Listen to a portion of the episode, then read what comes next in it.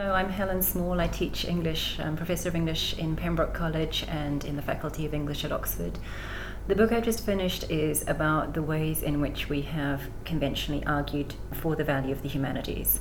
So it's unlike, I guess, most of the work in the field because it isn't aiming to be a polemic or a manifesto in the first instance. It's actually addressed to people who find themselves needing to make the arguments.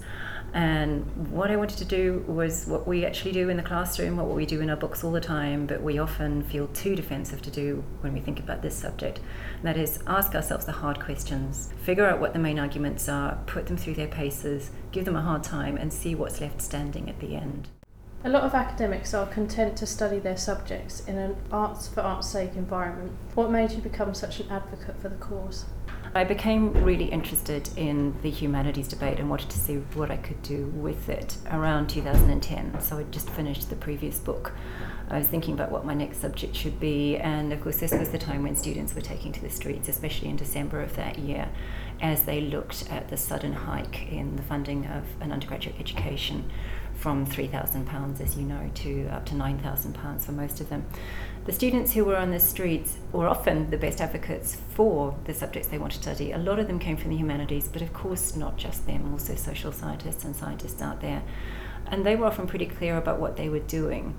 But it seemed to me that those of us who were speaking from the university and worrying about the pressure that might be placed on the humanities, especially to become more demonstratively useful to society or produce results that could be tied to improvements in GDP and that kind of blunt economistic thinking, we're often becoming too defensive and we're delivering arguments that seem to me bigger than we could sustain. So you'll see that I have a particular beef, I guess, with the democracy needs this argument when it's put very, very boldly like that.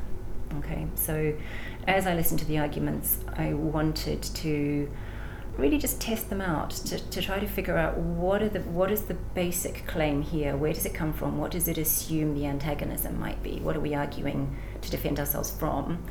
What are the assumptions about what we study and what the skills and the strengths of it are historically and what they are now? Which arguments have we used in the past that we might need to change? Because what we do now is substantially different from what was done in say the high victorian period when a lot of these arguments were formed so it seemed to me time to update the arguments not just in the mode of polemic, but as a kind of critical exercise in its own right. It's quite hard to make such, as you say, academic arguments available to the yeah. public. Is that part of what you do? Yes, it is. But I did want people to delve deeper. So, so mm-hmm. my, my ideal audience is, is, if you like, a mixed audience of if you're being really ambitious, it's the people in Whitehall, isn't it, who are making policy decisions, and you want them to access the, you know the, the core claims that are being made, think about them critically, and then go away with something they can use. But I'm also writing a course, as I said, for people like me, so people who are immersed in teaching some of this material in a regular basis as part of our Victorian or 20th century classes, and who want to get into the depth of it historically and in terms of rhetoric and all the other things that are there to be studied. I think the other thing that you're raising, though, is is the the huge difficulty implicitly of arguing for the humanities because you're arguing for something that is so broad. So, how do you defend something that runs the gamut really from sort of Sufi high mysticism through to Middle German or you know theories of music? Uh, you name it. It's the the boundaries shift on what we include within the humanities, and there's a, quite a lot of trading going on across the boundary with the social sciences, most obviously. But arguing at that level of generality means that you have to get above, you get you have to get at a higher level of abstraction really than you can use when you're arguing for, for example, what English does in the way of training you to be skeptical about rhetoric. Those claims are, are easier to nail, they're more specific, but trying to find what works across the humanities involves not just abstraction but a certain amount of grouping of things that are you know that are common across them. And has that been your biggest struggle then, getting to that level of abstraction? I guess so. It's why the very first chapter in the book and the second lecture that you'll hear if you listen to the podcasts is not strictly evaluation, it's a description of the definitive work that the humanities can claim to do. So it's really about a basic way of justifying the humanities on the grounds that they do something that is distinct from the work of the social sciences and the sciences, and it's trying to figure out exactly what that work is, what is what is the subject we have in common, and what are the techniques that we have in common in going about our work, and the values that we have that are maybe partly distinctive to us. How do the authors that you're looking at at the moment come into that?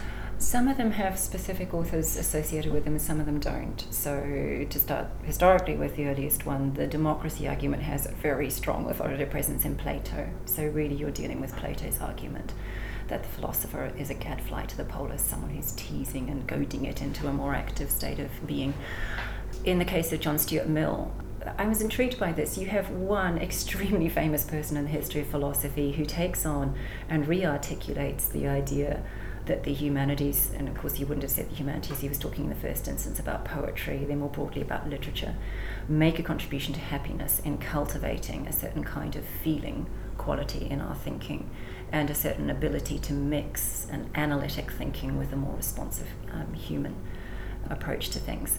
That's enormously famous but there's been a huge resurgence in thinking about contributions to happiness, public benefits in the way of improvements of individual and collective happiness in recent years, in which Mill has pretty much disappeared. So you're looking at economists, um, behavioral economists especially, some psychologists who seem to have stepped away from the history of their own subject. So what became part of the purpose of that chapter is putting him back in and trying to remind people that there was a very, very well developed argument here, which still needs to be taken on board okay, and that might actually make for a richer and, and better uh, calibrated argument than we have if we forget him. And then the one other person who has a strong presence in the book is Arnold, who for years has figured in these debates as the kind of high cultural defender of the best that has been thought and said. Where I've used Arnold is really rather differently, and I suppose you could say I'm making a case for a modern Arnoldianism, um, but with a, a much more specific remit, which is that Arnold was in effect, working as a bureaucrat in the Department of Education at the time that he was writing Culture and Anarchy. He's the one who had most cause to think hard about how the humanities should respond to the pressure to be useful to society. And he had a very finely worked out answer to that. So that's the bit of Arnold that interests me here. So could you go into that a little bit? Why why we should study the humanities? you have a, obviously a quite well outlined argument already available um, in a series of lectures online, but we were wondering if you could. Sure, uh, I can give you the, the, summary version of it if you like. So, what I've done is to, um, to fish out, to, to provide a taxonomy of what seem to me the four arguments that have been returned to time and again and with good reason. So, the first of the detailed lectures that you will hear talks about it, it, it, offers a definition of what the humanities are and what it is that they do that's different. And the core description, the best I can get to something that unifies all of them, is that the humanities study the meaning making practices of the culture and that they do that in ways which place a necessary pressure on qualitative as well as quantitative thinking. Um, the second chapter looks at that old pressure from Adam Smith onwards to justify ourselves in terms of the usefulness, you know, practical ends, what we do that is of immediate benefit to society. And it takes Arnold as a way of thinking about that debate. And the next of the lectures looks at um, the argument that comes out of John Stuart Mill, as I said, which is that the humanities have a contribution to make to our individual and collective happiness. We're really, in the end, and I don't think most philosophers have a problem with this, though some politicians do. The collective happiness is just the sum of individual happiness. It's how many people you can put in the way of a fuller understanding of uh, life, the emotions, as well as reason, a, a, better and deeper understanding of what reason is and what it can do for you in your life. The next of the arguments is that famous one, which has become hugely important um, to the English arguments about the humanities in the last few years. So, the argument that democracy needs the humanities because they teach us a range of ways of understanding what a society is, how human beings work and live together, what the underpinning values are, what we mean by justice, what the good, what the human good is in ways that go beyond simple economic benefits to, um, to societies. Um, I put quite a lot of pressure on that argument, but I think if that argument of all arguments can't take a bit of scrutiny, then it's in trouble because that's really what it says. That, so we need to do it for ourselves, including that argument. And then finally, I turn to the history of arguing for intrinsic value. Now, all the other arguments that I look at, the idea that we are useful, though perhaps in ways that put pressure on economists' standard ways of thinking about usefulness, that we contribute to happiness, that we are a force for good in the democracy. Something does remain of that argument, by the way. All of those arguments are what we might call consequentialist. They rest on the idea that we have consequences in the world. But none of those arguments really is enough by itself because if you don't have alongside them a notion that the object that you're studying matters for its own sake, then there will always be something that will do the job you're looking to do better or more directly, okay, more efficiently. Uh, quite a lot of philosophy of value being used in that lecture, but I hope it's accessible enough for people to understand why I think that might be the better term to use.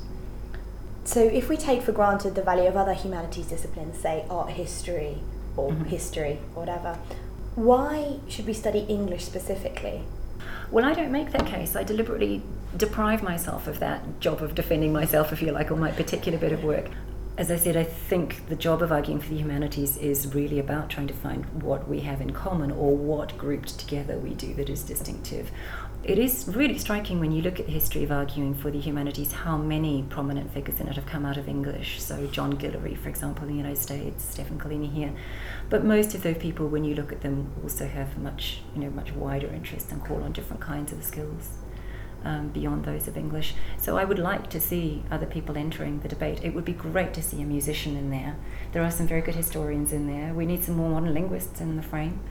Okay, I think it would be good good for the debate if we were represented more broadly across the humanities. So even though you're a professor of English, you see that English is part of a family of humanities rather than Yeah, that's a good way of putting it. Yes, exactly that and as I say, I can tr- I can do my best to abstract out of or, or, or, group together the arguments that are true for all of us. But I think it would be really good if people who were actually practicing, for example, musical aesthetic theories were able to enter the debate and say whether they think those arguments are true for them. The one argument that you will see isn't pushed very hard, for example, in what I'm looking at, is the argument that we make a contribution to aesthetic appreciation of the world, or that the things that we do are beautiful or have aesthetic value. I didn't want to make that argument because it seemed to me that it wasn't obviously true. A very large groupings within the humanities, for example, history is what my colleagues do when they look at the history of, you know, of a, a political debate or the history of nations or whatever. Is that aesthetic? I don't think it is primarily. So I've tried not to pin it, not to pin these arguments on things that might capture some of what we do, but are not only true of us. And indeed, where, for example, a scientist will tell you there are very strong aesthetic components to what a scientist does or discovers or describes. So. In Darwin's Origin of Species, you could argue for that as a work of the humanities, and of course, it's a work of the sciences yeah. as well. Yeah. Um, can the humanities and sciences ever be reconciled in that way again? Yeah, the second of the lectures where I'm dealing with how we how we can best describe ourselves and discriminate ourselves from other kinds of, of work within the university is trying cautiously to step over that old terrain of argument about two cultures and more recently three cultures, where um, various people following on from Snow and Leavis have trying to tried to describe a tripartite university: humanities, social sciences, sciences. And what I'm what I'm really arguing there is, as many people would agree with me, I know have agreed already with this um, will tell you that the antagonistic model of describing ourselves against others has not served us very well in the past. It produces a pretty quick caricaturing of what we and our supposed um, unlike partners. And are there ways in which the study of the humanities has become even more relevant and important in our recent times, quite apart from the student protests in 2010?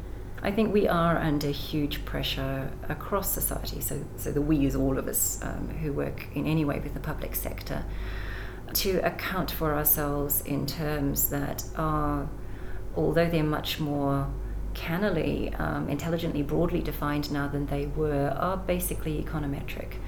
And I think there are very, very big problems with trying to do that. Once you try to capture the social benefit that the humanities create, you start to impose upon the people that that benefit has been done to and a burden of telling you that the benefit has been made and felt, which to me turns us from a public beneficiary into a public or public, public benefit giver into a public nuisance. We have to account for the good of what we do, and there's no I think there isn't any longer much credence, if there ever was, to the idea that government should hand out large amounts of funding and not ask us to say how we used it for the good on the other hand, there comes a point at which your description of the good that you do starts to take up the time and expenditure of money that doing the good itself should be.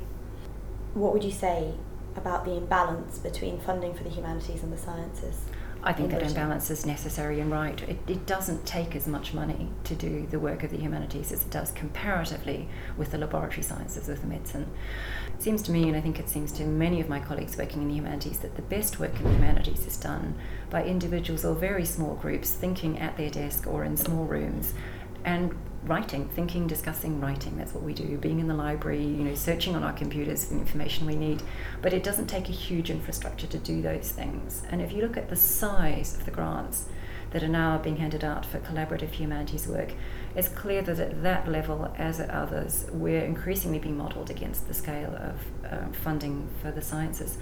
I'm not at all convinced that it will produce better work. I think in the end, you need a lot of small grants directed at individuals or small groups doing hard thinking in a room where they don't need big machines to do it. They may need a decent computer, a decent laptop, um, and a well stocked library. What you do need, of course, is that the people in the university who are arguing for the humanities share of the budget understand what it is that they're arguing for. But it might help to know, for example, that the AHRC or RC UK, Research Councils UK, um, estimate that the humanities should have around 3% of the budget distributed to all subjects. That's tiny. I imagine that's even smaller than most students would guess if asked to guess. And one final question. To young people studying humanities at the moment, it's difficult because, firstly, the funding is short, or that's the perception, that's the public perception. And secondly, in a time of economic distress, we can feel undergraduates, sixth formers can feel that perhaps they should be studying something more useful. What would you say to them? There's a really interesting report if people want to look at it on Oxford University's website, which describes where our students go once they graduate. And they're very interesting. Law is high up there, uh, management is high up there. A lot of students go on, of course, to further their study um, in areas that aren't just humanities based, so will incorporate some economics or business training or whatever on top of it. So these things aren't antagonistic. But the more important message is that we train people in thinking critically about language, about arguments, about um, expression, about how best to get one's point across and to think through a problem. I really think any student thinking about those issues could afford to start introducing themselves to the wider debate that's been going on though in the last several years about what the value of these things is. So it's you, you can track these through the reading lists that are attached to the website, but there are some very interesting debates out there about how best to defend what we do not just in the eyes of the world, but in your own eyes.